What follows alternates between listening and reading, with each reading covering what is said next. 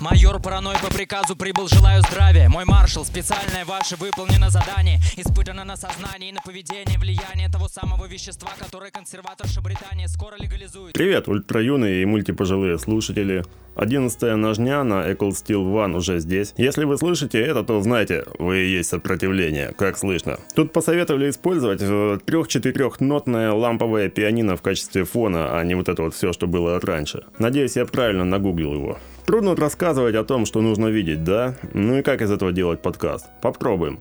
Вы, наверное, слышали, что в Москве сегодня последний день, предпоследний день выставки «Клинок в Сокольниках». Или, может, даже были там. Если были, кидайте фотки в чат, чего вы молчите. Выставка – это такое несоответствующее событию слово. Это торговые ряды, тусовка, экспозиции, друзья, новые мастера, новые изделия старых мастеров и так далее. Чтобы нормально сходить на выставку, нужно либо каждый год на нее ходить и вникать, либо наводить справки на форумах, в чатах у друзей, друзей, у кого какая бомба там готовится, у кого чем похвастать есть. И составлять себе план, вроде как так. Зайду в 5, 15 и 25 стенды, потом как раз Саня придет, потом нужно забрать свой заказ на стенде 35, потом еще после трех придет Паша, потом просто ряд за рядом пройдем. Нужно другое слово, вот как появилась найфовка, и это начало обозначать большую совокупность всего и сразу, что любителям ножей нравится. Или как вот Алексей Пономарев придумал свой аналог Knife Fest. Так и клинку было бы неплохо дать другой окрас. В этом году я не смог пойти, потому что я учитель ОБЖ, и перед выходными надо было кучу инструктажей детям проводить на тему, как порадовать родителей тем, что я нигде не покалечусь. Знаете, очень много всего из года в год в клинке повторяется. Довольно большая продуктовая ярмарка. Ну там мед, колбасы, оленина, бобровой струей все обструено. Это, возможно, имеет право на жизнь, разве что выставка называется не «Клинок» и что-то от ревматизма, что-то к чаю и что-то теплое из собачьей шерсти, а просто «Клинок». Насколько я знаю, слово «клинок» особо не поддается трактовке, оно означает в среднем что-то из металла с колющей и режущими свойствами. Ну да ладно, лично я помню, что в медовом отделе был дедушка в очках, Николай Степанович, если мне не изменяет память. Встретил его лет 7 назад. У него медовуха, вот это вот самое частое, 10-12 градусов. Я такое не люблю. Я спросил, а какая самая крепкая? И он мне дал попробовать из-под прилавка дистиллят свой. Градусов 50-55 там было, спиртового привкуса 0, и за стаканчик эспрессо он брал 50 рублей. Два или три раза я на клинок приходил ради пенсе и встречи с парой друзей, и было очень хорошо дойти до Николая Степановича, выпить бумажную чарку его дистиллята, и после этого еще пару кругов по клинку навернуть. Вернемся к самому клинку. Один из админов Equal Steel One попросил Yeti 52 14 54 рассказать о выставке. Блин, да о какой выставке? А, а, а, об ивенте. Тоже так себе слово, но получше. Об ивенте Клинок. Йети делает обзоры по части ножей, экипировки, опыт эксплуатации, кастомайзинг. У него 29,5 тысяч подписчиков в ютубе. Для относительно узкой тематики это много.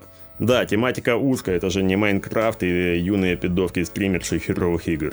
Ладно, поехали, слушаем. Всем привет, меня зовут Данил. Может быть кто-то знает мой YouTube канал Eti52 1454. И сегодня на выставке «Клинок», день 2, 1 ноября, ко мне подошел Илья, мы с ним поговорили, и он попросил рассказать свои какие-то впечатления от выставки, учитывая, что я человек в этой тусовке новый с точки зрения посещения таких мероприятий, все равно какие-никакие впечатления у меня сложились.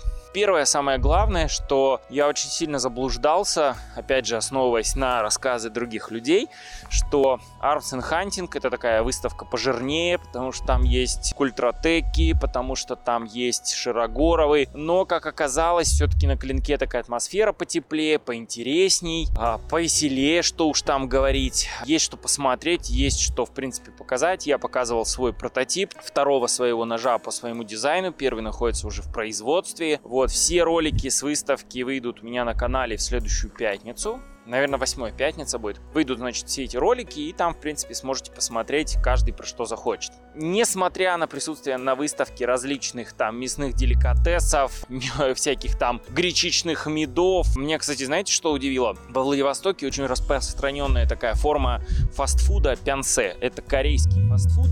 Это такой дрожжевой, дрожжевое тесто, дрожжевой пирожок, похожий на манты, только внутри капуста с фаршем. И здесь их продают, и я прям сегодня с удовольствием в обед захомячил. Меня это на самом деле удивило, и мне сказали, что это каждый год. Очень мне понравился стенд моих друзей. Это Семен Еремин. Они запустили точилку точнее сказать, заточной гаджет, который полностью перевернет вот этот весь заточной мир. Это очень компактная точилка, очень красиво выглядящая. Самое главное, что она требует минимум навыков для работы на ней. Можно просто с первого раза получить шикарный вариант, и абсолютно вам не нужно смотреть ни Киясова, ни Жирова, ни кого-то еще, потому что все, о чем они здесь говорят, здесь не нужно это все просто нивелируется. И главное, что это вот очень компактное такое устройство. Мне очень понравился стенд All Knife. Роман Королев просто на самом деле покорил меня своей харизмой. Просто очень клевый мужик. И такое шоу, которое делает он у себя на стенде, не делает никто. Во-первых, давайте будем честны. У них одни из самых лучших фиксов и, наверное, самая лучшая кухня на всей выставке. А они делают просто шикарные линзы.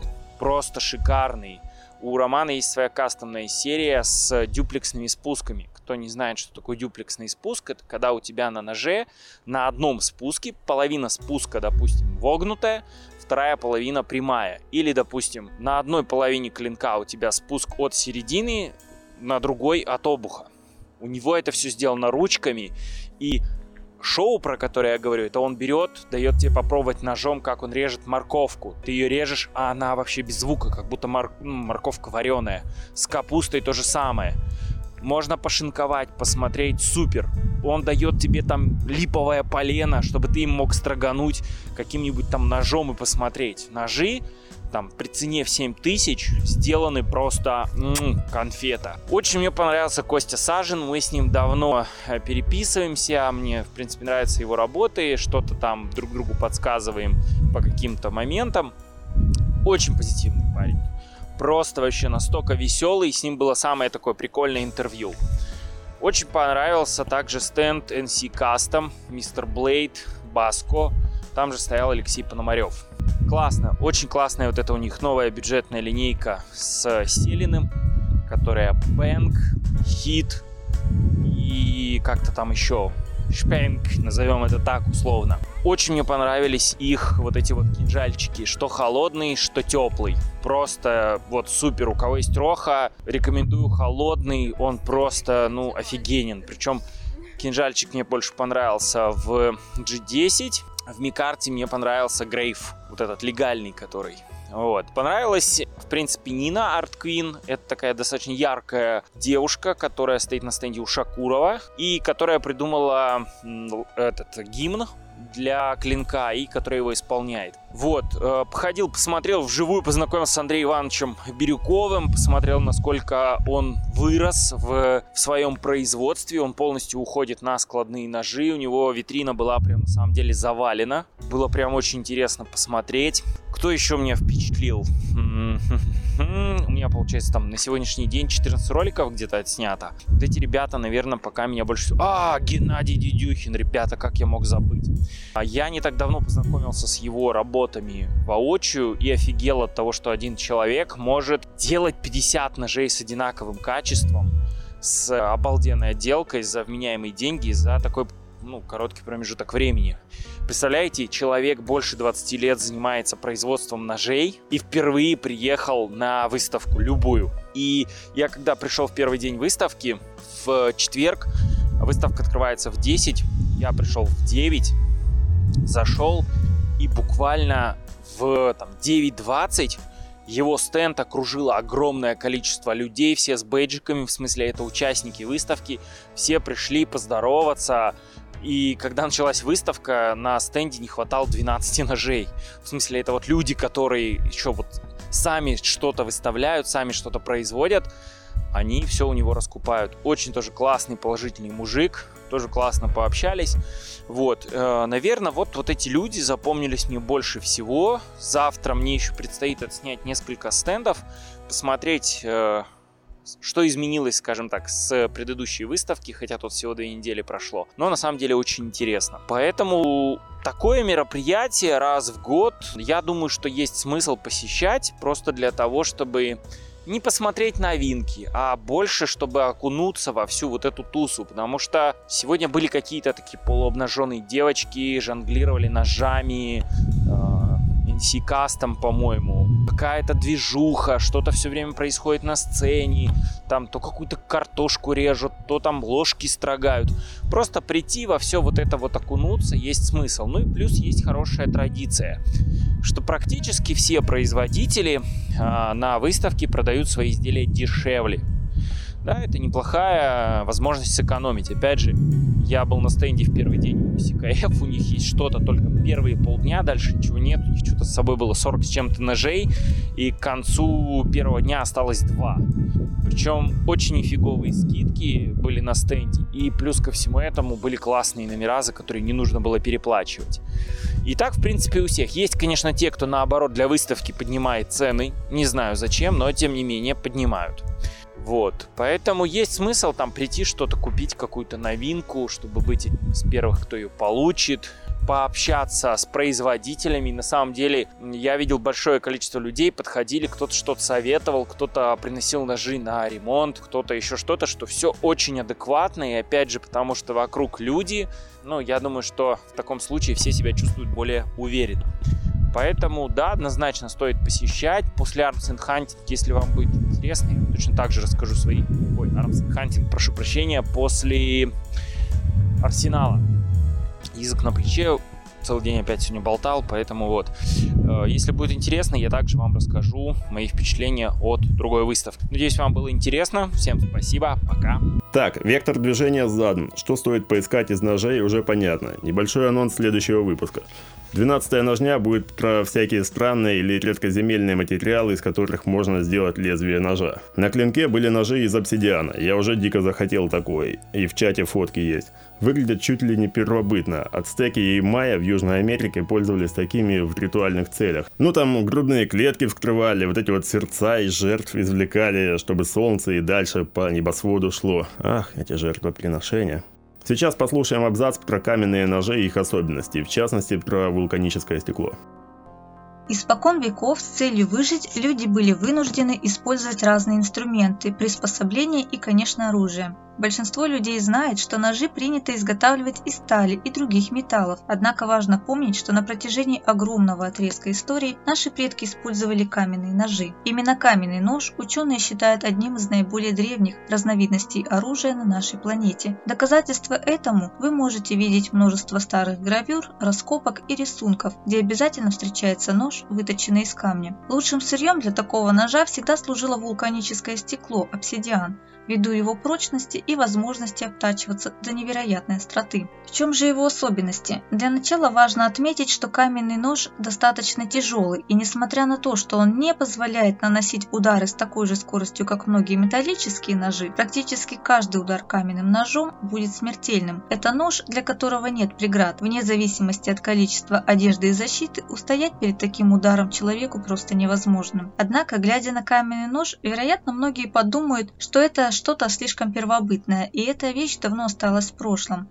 Но это не так. Каменный нож выполнял множество функций, в том числе он использовался в боях во времена испанских завоевательных войн. Затем, с течением времени, многие технические элементы работы с этим видом оружия сформировали другие системы на американских континентах среди всего испаноговорящего населения, а также в Южной Африке. Ни для кого не секрет, что криминальная традиция Южной Африки с ее числовыми бандами считается одной из самых опасных систем в мире. Безусловно, время шло, менялся мир и менялись ножи. В Южной Африке стали использовать более легкие ножи, что трансформировало технику работы южноафриканского криминала из контратакующей системы в атакующую. Однако основа технических элементов осталась без изменений. В качестве примера можно сравнить удары древних индейцев майя и ацтеков во время жертвоприношений с некоторыми современными ударами в южноафриканской криминальной традиции. Традиции. На сегодняшний день в странах СНГ о каменном ноже известно немногим, чего нельзя сказать о самой Испании, в частности о Канарских островах, где расположен вулкан Тейде, из обсидиана которого каменные ножи изготавливаются по сей день. Техника работы каменным ножом – это второй этап подготовки по работе с клинковым оружием после обучения работе канарским ножом. По этому поводу учителя испанской школы говорят, с одной стороны мы учимся работать каменным ножом, он тяжелый и сегодня его никто уже не использует, однако это понадобится нам на третьем уровне, когда мы будем учиться работать с навахой. Кроме того, учитывая, что каменный нож сделан по образцу человеческого кулака, работа с ним готовит нас также к кулачному бою и дает умение обезоруживать противника. Таким образом, владение каменным ножом дает возможность научиться вести рукопашный бой, а также использовать подручные средства, если вы остались один на один с вооруженным противником. Одиннадцатая ножня все. Я слышал, что сейчас осень. Прослушивание дает плюс 11 к настроению по утрам. Услышимся.